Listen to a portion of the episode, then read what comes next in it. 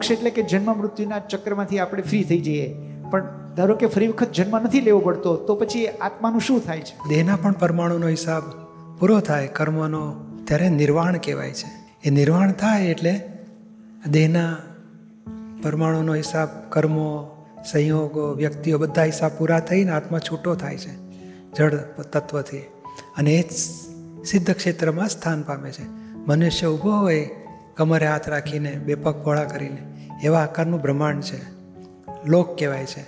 એ મધ્યલોકમાં આપણે મનુષ્ય છે, પછી દેવગતિ છે, નીચે નર્કગતિ છે, અને એની ઉપર જ્યાં લોક પૂરો થાય, લોક અને અલોકના સાંધા ઉપર સિદ્ધ ક્ષેત્ર છે, અને ત્યાં આત્મા સ્થાન પામે છે.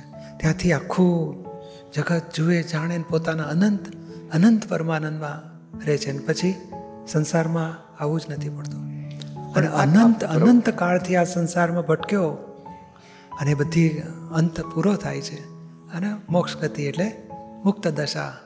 પછી કોઈ સંસારના કર્મ, સંયોગો, પરમાણુ, દેહ કશું એને ઉત્પન્ન થતું જ નથી, પોતાના અનંત અવિનાશી સુખમાં રહે છે.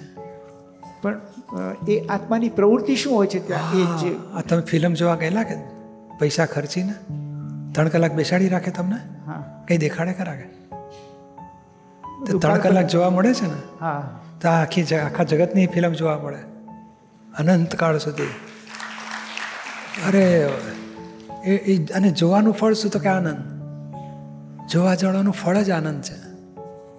એટલે આ અનંત સમાધિ સુખમાં રહેવાનું, અને આ સુખ જ જીવ માત્ર સુખને જ શોધે છે. જન્મ્યો ત્યારથી આવડું બચ્ચું હોય તે સુખ ગમે છે, દુઃખ ગમતું નથી. આમ તો કીડી હોય કે હાથી હોય કે વાંદરું હોય, જો પિંજરામાં ગાલ્યો ને દુઃખી દુઃખી, છૂટું મને સુખ જોઈએ છે.